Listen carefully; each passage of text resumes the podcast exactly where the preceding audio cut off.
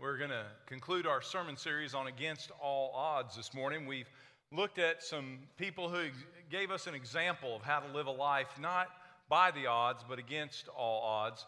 Today, we're going to finish with a sermon called Praying Against All Odds, and we'll get to that in a minute. We have a lot of things to be praying for. Uh, as you saw in our prayer time earlier, praying for our mission trip, praying for kids camp. Pretty soon, Falls Creek will be here, middle school and high school this year. There'll be two Falls Creeks, which will be different for our church. But also, next Sunday, we are presenting to the church a candidate in view of a call to be our next associate pastor. We don't do that often, and so it may be unfamiliar with how we do that as a church. We interview, we have a personnel committee, which was a search committee. They have landed on a candidate they believe fills that role well. Uh, that candidate and his wife will be with us next Saturday and Sunday. On Saturday, there will be two meetings. If you're an ABF leader or a deacon, you'll meet with the candidate and his wife on Saturday at 2 o'clock. And then if you are church family and not one of those two groups, you can come at 4 o'clock. And you'll get to hear their testimony, you'll get to hear about their ministry, and you'll have a chance to ask any question you want to ask about that potential candidate. Then on Sunday, uh, that person will be filling the pulpit in both services. He'll preach in view of a call. We will take a vote at the end of each service. And on Monday, because we're in two services, we will notify the church by email. So we want to be praying all this week about God's will in that matter. That's a big thing for our church. Also, we're starting to get ready for mission trips again. It's time to get back in the field. We've been kind of hunkered down due to COVID. Now we're going to go back to our mission fields in October. Uh, pray about going to New York City. We'll be going there in uh, fall break week and helping them with their fall festival and preparations for that. That'll be this October of 2023. There'll be more details coming. Also, you're being invited to a breakfast to learn about going on a trip in 2023 to Burundi.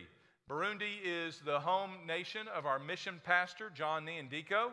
We commissioned him about a year ago to plant a church here in our city for African refugees, and I believe eight different African nations are now represented in that church. They've grown to be 50 or 60 in attendance. They reach a lot of students that are in our colleges as well as refugees that have landed here in our city. And uh, John is leading a trip to Burundi in 2023. We're going to try to partner that with our Zambia trip. We will be going back to Zambia in 2023. So we're looking for some doctors, we're looking for those who want to go on mission and also those who might want to do Bible teaching classes for pastors in Burundi. We're looking at combining where somebody could go to Burundi for two or three days, four days, and then join the team in Zambia and get two mission trips in one, or you can just spend it either in Zambia or Burundi. If you want to know more about how you could serve at Burundi, you can come to a breakfast on Saturday, the 25th. It's out at Hidden Treasures. The address is at the bottom of the screen. We do kind of need to know, so we have enough breakfast ready. You can just email the church, write it on a communication card, or uh, email us, whatever you need to do. All right? Those are some things to be praying about. Well, if you have your Bibles, let's start turning to the book of James, James chapter 5. We're going to learn about praying against all odds.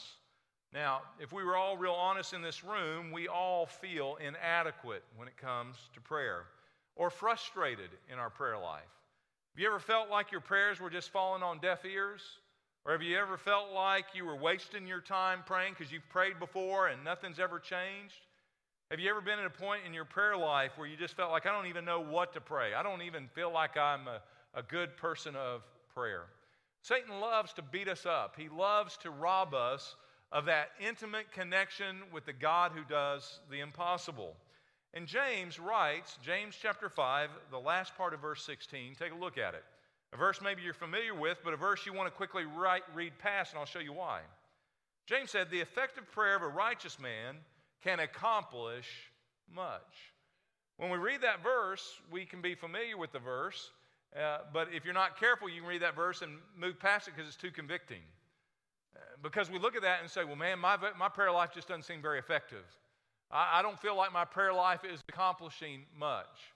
Or we see that word righteous and we say, well, man, I don't even feel like a righteous person. God can't be listening to my prayers. I'm not good enough like somebody else in this room.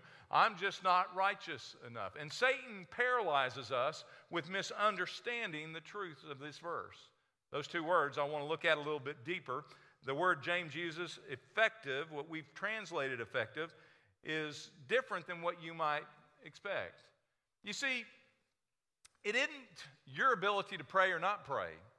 It isn't how long you pray or how good you pray or what words you pray that make that prayer answered. It's the God we pray to. So it isn't our effectiveness in prayer. So, what does that word effective mean? If you break it down in the Greek, it literally is a word E N E R G E O, energeo. Uh, what that is, it's where we get our English word energy. It, it speaks of this divine passion, er, er, divine power, this divine energy that's present in our heart. The Holy Spirit speaking to us and, and, and birthing in our heart the desire to pray for something impossible, something that only God can do. And it's, it's a God effectiveness in His church as He fills us with His Spirit. It's not your effectiveness, it's His effectiveness as we effectively give Him control of our lives. Well, as we uh, find ourselves connecting with God in that and exerting this dynamis power, that Holy Spirit power of prayer, we join God in praying for His will to be done. But then we disqualify ourselves because we look at that word righteous and we say, well, that's not me. That's somebody else. I'm not righteous. Well, let me give you the definition for the word righteous here. If you break it down in the Greek, it means those who have submitted to God's standard of living. It doesn't mean we're perfect. There's not a perfect person in this room. If so, none of us could pray. But there is a perfect God who is creating within us a heart of prayer and a desire to pray. And as we connect in the power of the Holy Spirit, we then, as we're submitted under the lordship of Christ, we engage in that prayer. So don't let the enemy rob you of a prayer life, and don't let the enemy put you on the sidelines and say, well, other people pray and you're not good enough. No, the Bible says all of us should be engaging. Let me show it to you scripturally what happened in the New Testament church. If you have your Bibles, go to Acts chapter 12. Acts chapter 12, verses 1 through 5. What we're going to find is the early church. Uh, they don't have any precedent, they don't have any forefathers of faith. They're learning how to walk by faith. They're learning what it means to be the New Testament church. And they're under great attack. They are not liked and they are not wanted. They're under great persecution. Herod the Great wants them wiped out. He doesn't want them. They're, they're considered troublemakers because all the Jews are upset about these followers of Christ. And so, as we look in on the story, an early young church, it says in verse 1 that it was at the time when Herod the king laid hands on some of those who belonged to the church in order to mistreat them. We're talking about persecution. He had James, the brother of John, put to death with a sword. Now remember, there were the 12 disciples, uh, actually, the 11. Judas was never really a genuine disciple. We find that among them there were the three, uh, the super spiritual ones Peter, who else? James and John. They were considered the leaders of the leaders. They were considered uh, the ones that were the closest to Christ. And, and so Herod the Great, being this brilliant politician, realizing if he wanted favor with the Jewish people of his providence that he was over, that he needed to make them happy. And the best way to make them happy was take out the kingpins of this thing called Christianity. The very first one that he had success was taking out James, the brother of John. The crowds responded well. You see, gas prices were high in his days too. Uh, they were paying way too much money for bread and eggs. Uh, his polls were even lower than what our current president is experiencing. And he knew if he's going to get a bump in the polls, he needed to do something politically cool. And so he went after James. He hasn't put to death, and man, his numbers soared. Man, he was legendary. Everybody was singing his praises, and they were all excited about their king. Well, when he saw, look at verse 3, when he saw that it pleased the Jews, he then proceeded to arrest Peter. You got to take it up another notch. Go for the number one guy. And so he had Peter arrested, and he was going to do the same to Peter he did to John, but he had to wait because it was the season of unleavened bread. So when he seized Peter, verse 4, he put him in prison. He delivered him to four squads of soldiers to guard him, intending after the Passover to then bring him out before the people. Then he would do his political business. So Peter was kept in prison, but prayer for him was being made fervently by the church to God. The church didn't just say, done. The church just didn't say, well, it's going to happen to Peter the same that happened to James. No, they kept praying. And they kept praying to God of the impossible because this does not look very possible. Uh, Peter's now surrounded not just by a guard, but by four squads of guards. It's going to be impossible. They couldn't plan a breakout, they couldn't figure out how to fix the problem, but they didn't give up. They prayed. Now, I wonder today how many of us in this room have a problem like Peter, a situation that looks impossible, and we've given up? Or we've just assumed, I'll pray about it, but we still have drawn the conclusion we're probably wasting our time. That's impossible. Well, I want us to look in this because this is a great example of somebody who was facing impossible odds, a situation that couldn't be any more grim than what Peter was facing. He is facing a death sentence. And his is way worse than James. He's got four squads to make sure this thing's going to happen. Now, why in the world did they go to that kind of trouble? We're going to see that in a minute. But before we see the problem, I want you to see the precedent. I want you to see what the church looked like when it was birthed. I want to show you a history of a church that understood why they existed and what to do. If you have your places, hold, your, uh, hold it there in Acts 12. Go to the very first chapter of Acts, Acts chapter 1, verse 13. Right before Pentecost, Jesus has been crucified. He's lost his life like James. Many thought that would be the end of Christianity. They've gotten rid of the false prophet Jesus, and now everything else would die out. Well, the disciples continued to meet as Jesus had told them to. He told them to go to an upper room and to wait for the Holy Spirit, that He would birth His church, and they were to wait and they were to pray. So look at this. When they entered the city, they went up to the upper room, just as Jesus had told them. There was Peter and John and James, Andrew, Philip, Thomas, Bartholomew, Matthew, James, the son of Alphaeus. Simon the Zealot, and Judas the son of James. And these all were with one mind, and they were, watch this, continually devoting themselves to prayer. Things looked pretty impossible then, too. This Jesus thing didn't work out like we thought it to be. We spent three years following this Messiah, and he's dead.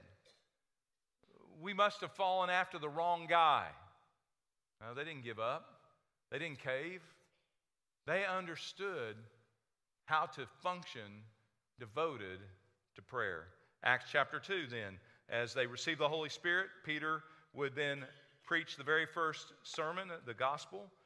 And in verse 42, we see what the church was beginning to develop into. It says they were continually devoting themselves to the apostles' teaching and to fellowship, to the breaking of bread, and to what? Go ahead and feel like you're participating in church. And to what? Prayer. They were devoted to all those things, and we should be. We should be gathering together. They did. They gathered together. We should be breaking bread. We thank you, Jesus, for calories, right? We should have potlucks. We should have fellowships. We should get there, and we should be doing those things as the body of Christ. And we learned the value of that coming out of COVID. And yet there was more to it. There was a divine purpose. As they came together, they were also continually devoting themselves to prayer. There's a weakness in the church in America today. It's not our attendance, even though that's declining in Western Christianity. Our challenge is we're not devoted to prayer with each other. We may be praying individually, we may be praying when we're in trouble, but I believe one of the weaknesses in any church today, and even our church, can be the fact that we don't gather enough together and devote ourselves to prayer.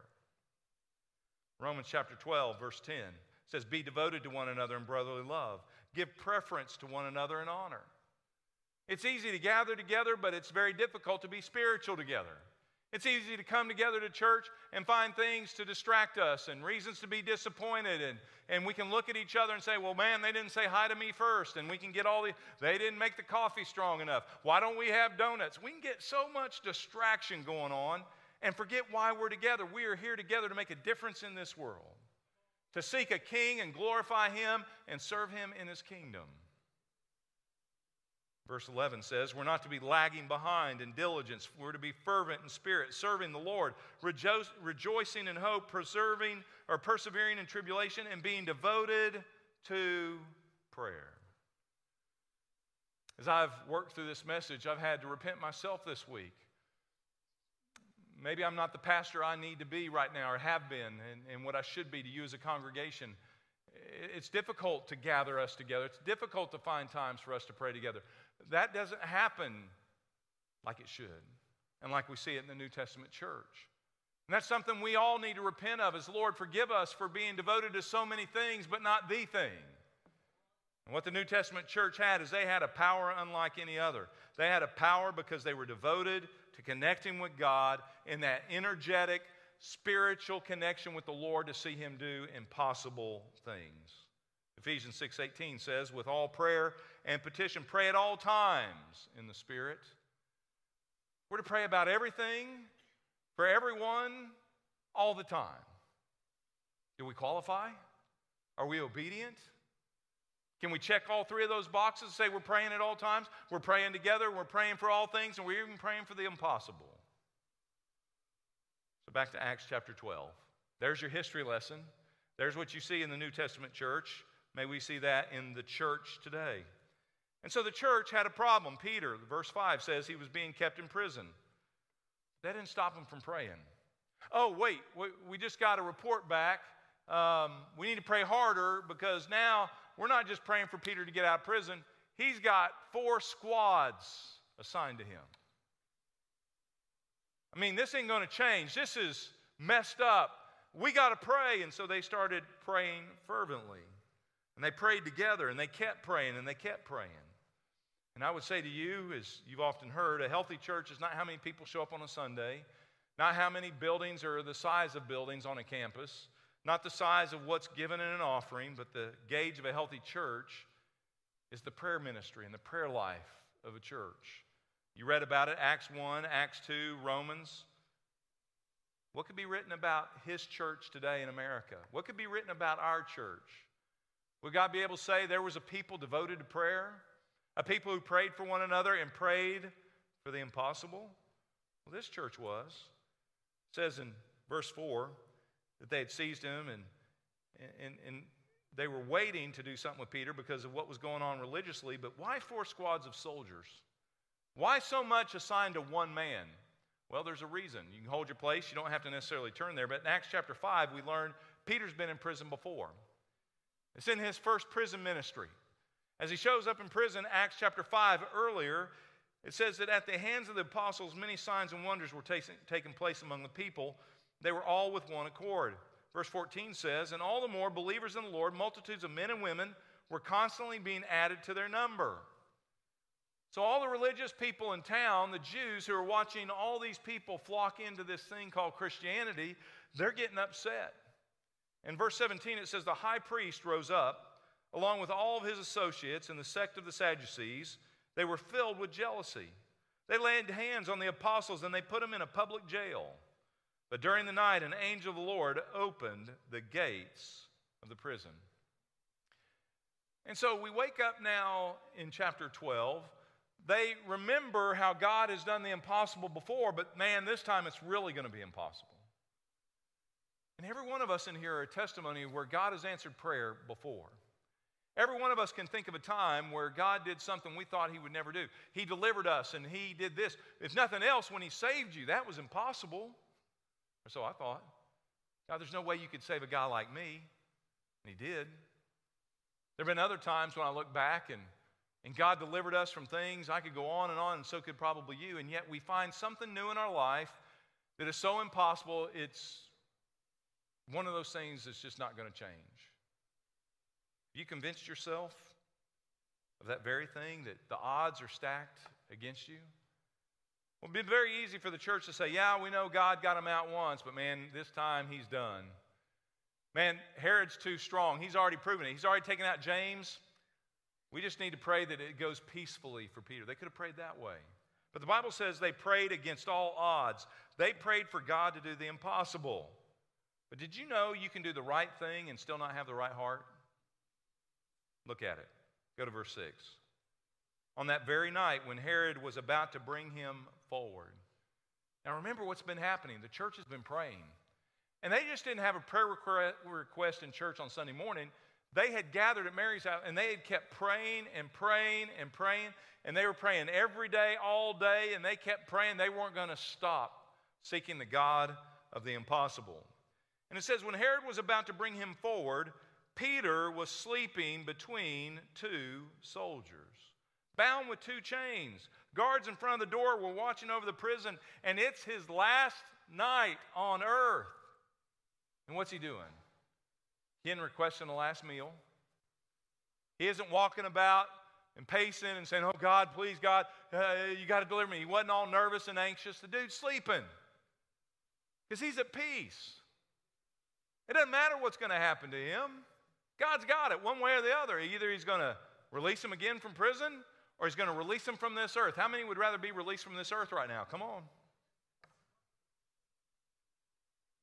He's sleeping like a baby.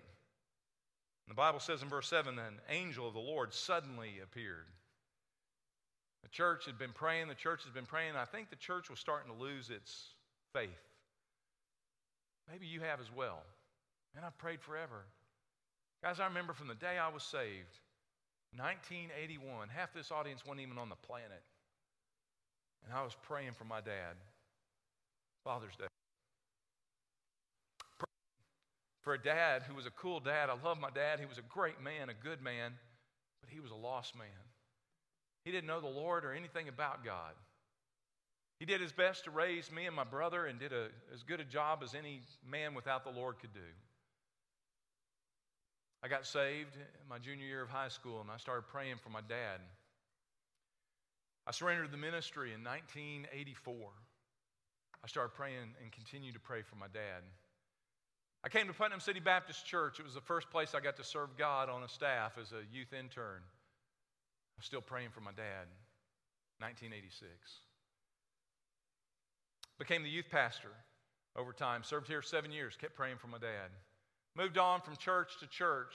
My dad would come to church every once in a while. We'd move to another city. My dad and mom would come and visit, and they would be in church. Occasionally, I'd get to preach, and he'd come hear me preach. And Man, I preached my guts out just praying that would be the day my dad would be saved. Never got saved. Started having kids, became a pastor. Parents were going to move to Tulsa where my dad had grown up, and he was going to be there at church, and they decided not to move to Tulsa. Kept praying for my dad. From 1981 until two years ago. My dad was diagnosed with pancreatic cancer. He only had weeks to live. And I'd spent all these years praying. And I can be honest, there were times in my heart I thought, my dad, my dad just is never going to get saved. I've prayed, Lord, Lord, why am I, am I not praying the right prayers? God, why is he not saved? I went down to, you've heard part of this story, many of you have heard it before, but I went down to share Christ with my dad, and my dad was a very private man. I knew if anybody else was around, he would never open up and talk deeply or talk about his heart or about a God and salvation. Went down and got just like no door ever opened. And I left there knowing my dad only had a couple weeks to live and thinking, God, what a scumbag I am to leave and let my dad just head his way to hell. I got home and I wrote a letter to my dad. I shared my testimony. I said, know you're a private man, Dad, and we've, you've heard my story, and you know how I've prayed for you, and I've helped people all over this nation find forgiveness with God. And God forbid that I'd leave my dad without that same opportunity. And so I shared my story and wrote it and left it to my dad and mailed it to him and didn't know if he'd even read, would read it. Went back two weeks later, and by that time, he was really bad, and we were having to check him into an assisted living, uh, almost hospice. My mom happened to leave for uh, just a little while to go get some groceries, and it was just me and my dad. My dad said, Bill, come here. I want to talk more about what you wrote to me. I need to know more about this Jesus however long that's been 40 some years of praying, 40 years of frustration, 40 years of wanting to quit and just assume he's just lost and never going to get it. My dad accepted Christ a week before he would go to heaven.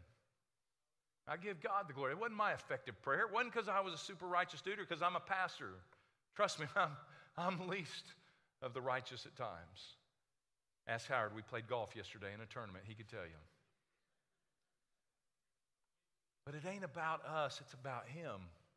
And it's about the God of the impossible. And it's about God who wants to do impossible things through you and in your life. Don't quit. It doesn't matter how dark the hour, it doesn't matter if it's at the last hour. Look at what it says here. The angel suddenly appeared. And when did he appear? At that last hour. Sometimes it's like that, and sometimes it's at that last moment, but God always shows up.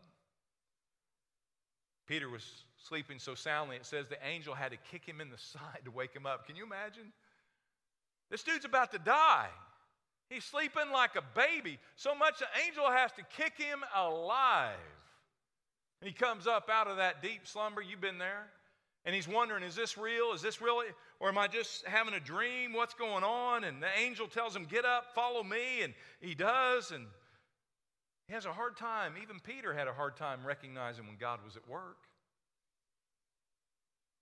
Verse 11 says, When Peter came to himself, when he finally realized, Whoa, this is really happening, God's really moving, he came to himself. There's some people in here that need to come to themselves. There's some people that need to wake up. Maybe the Holy Spirit's got to give you a gut kick this morning, just like He had to do with me and my dad. Maybe He needs to kick you back awake to say, I am the God of the impossible. You got to trust me and you got to let me do what I do. I am the God of the impossible. Do you need a gut kick? Peter did. I did. Peter said, I know for sure now that the Lord has sent forth his angel, that he has rescued me from the hand of Herod, from all that the Jewish people were expecting. And when he realized this, he went to the house of Mary, the mother of John, who was also called Mark, where many were gathered together and were praying. Here it is, round two. And these prison cells got nothing on the Lord. They can't hold me. They can't hold down my God. We got this. And he's walking out, and the first place he goes, where does he go? He goes where the people are praying. He didn't go to the bar to celebrate with the buddies. He didn't go to the golf course to get in some time on the greens. He went running to the people of prayer. And so he shows up at the house and he begins knocking on the door. Look at it, verse 13. And when he knocked at the door of the gate, a servant girl named Rhoda came to answer. She was probably supposed to check to make sure it was safe to let anybody in. Because there were others in Herod's little army that were trying to persecute other Christians, and so she's probably going to make sure that this was a safe visitor. When she got to the gate, she recognized Peter's voice. Joy leapt up in her heart, so much so she was so overwhelmed. God had done the impossible. She, have you ever been there? You just kind of freak out and you don't know what to do, and so you just do something? Instead of opening the door and getting Peter in where it was safe, she goes running to the rest of the group and yelling and screaming, Peter's here! Peter's at the gate! I heard his voice. All those people were on the ground, their faces before the Lord, distraught and crying out to God because he only had minutes to live. The intensity, that energy we talked about earlier, fervent prayer. Man, they're all spread out and they're praying their guts out, and they hear this praise report. Their prayers have been answered. Peter has been set free. They jumped up and they began to high five and celebrate and hug and embrace, shouting glory to God, and they went running to embrace Peter. It's not how it reads. Look at verse 15. This is crazy. They said to Rhoda, they're praying. Can you see him praying, Lord, man, deliver Peter? God, we believe, and this is how we pray. God, we believe you do the impossible. Rhoda, what? Peter's at the gate? That's impossible. You're crazy, lady. Look what they said. You have lost your mind. You don't even know what you're talking about. That's not. Po- does that not? Does that not freak you out? They're praying for what is happening, and then it happens, and it's not happening. We do that all the time. They kept insisting. She kept insisting to him. I'm telling you. I'm telling you. I'm telling you. You got to go see. You got to go see. And they kept saying. Now they get real spiritual. Watch this. They explain it away. Oh, that's just an angel. Well, dude, even if it's an angel, aren't you going to the gate? Yeah. But we can do the right things, as I said earlier. We can be doing all the right things, but with the wrong heart. Praying to God of the impossible, but all along knowing I'm just doing what I'm supposed to do. That's what the preacher tells me to do at church. That's what my mama always told me. I need to be praying. Pray for the God of the impossible. But we don't believe that God does impossible things. God, forgive us. God, help us in our unbelief. Now, think about this. We just pictured those people praying on the ground. We see them spiritualizing everything and justifying away why Rhoda's out of her mind. Who was out of their mind? They were. Actually, probably Peter was. Can you imagine Peter? Peter's on the outside, and he's a hunted, wanted man. And he's begging to get inside where it's safe, and they've left him locked out. Can't you see Peter banging on that door saying, Come on, you pagans, open the door. Hey, I've got ice cream. I would have done anything to get in, amen? And there's Peter. He's out in the open, man. He's an open mark, and he just needs to get inside. So verse 16 says Peter kept knocking. And finally, in their unbelief, they got up and they went to the door because Rhoda wouldn't shut up. They opened the door, they saw Peter. And here's the sad part of that verse. Look at the last part of the verse. And they rejoiced. What does it say? They were amazed. They were blown away. Am I seeing what I'm seeing? It's impossible.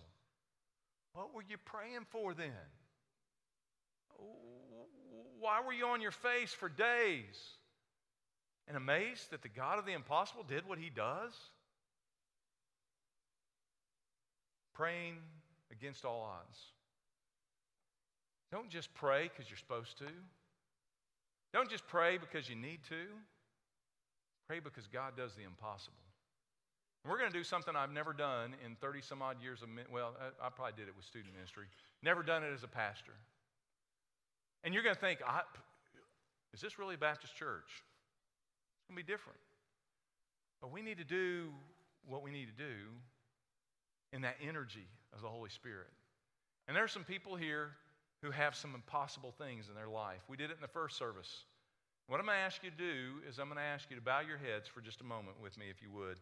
What good is a sermon just to learn a story if it doesn't become our story? What good is it to know the facts that God is the God of the impossible, but not let God do the impossible? Let's don't be like the church in Acts chapter 12. Let's be like the church in Acts chapter 2. Let's be like the church in Acts chapter 1, that we devote ourselves to prayer. And if you have something impossible in your life, something you've been praying for, something you quit praying for, something you thought, well, I don't need to pray for that because that's impossible. If you have a need in your life, I'm going to ask you in a moment just to stand up right where you are. You say, well, I don't want to do that. I don't want to draw attention to myself. People's heads are going to be bowed, people are going to be praying. We start seeing people pop up all over in the first service. I was kind of scared to do this because I thought nobody's going to jump up, nobody will pop up. But every one of us have something impossible in our life. Every one of us could pop up. And I'm going to ask you if you need the church to pray with you, if you have something impossible going on in your story, I'm going to ask you to pop up right now. Anybody? There's one, several. Praise God. You just stay up on your feet for a moment. You say, I don't know how I can do that. It seems weird. Hey, how are we going to know to pray if we don't know there's a need? Stay on your feet. It's going to take all the church this morning. It's going to take all of us. And I think I saw the Merediths out there. We certainly want to be joining them as they're praying for Merrick and for their family. And so there are some back there. I hope I'm not putting you guys on the spot, but I love you guys. We're praying for a miracle. So, what I'm going to ask you to do now is look around the room. You might have to move on a Sunday morning. I'm sorry. But God's going to energize this. We need prayer warriors right now. You find somebody who's standing up. You go and you put a hand on their shoulder right now. You find somebody. All over this room, I need prayer warriors. Come on now. Be the church devoted to prayer. You find somebody. And they may share with you and say, This is how you can pray for us or for me. If they don't, say, Just pray. You just pray. God knows what, what they need, but we need to come together. Pray for one another if you are standing and there's a lot of people moving now and we've lost, just hold your hand up if nobody's got a hand on your shoulder yet. Keep your hand high so we can find you. Down front. Somebody else? Keep your hand up high so we can find you. All over this space. There's one back towards the back here, towards the sound booth. There's a hand up. Somebody get there. And right now, I want you to fervently pray to the God of the impossible. I want you to pray for God to do what only God can do. And it isn't the effectiveness of your prayers, it's the effectiveness of a God who does the impossible. And if you're sitting down somewhere, you can pray for them even though your hand's not on their shoulder. And maybe you need to be praying for something in your own life. You pray. But right now, let's pray for the impossible. Shout it out to heaven if you need to. Pray in your spirit if you want. Whatever you need to do, let's pray, and I'll close this in just a minute.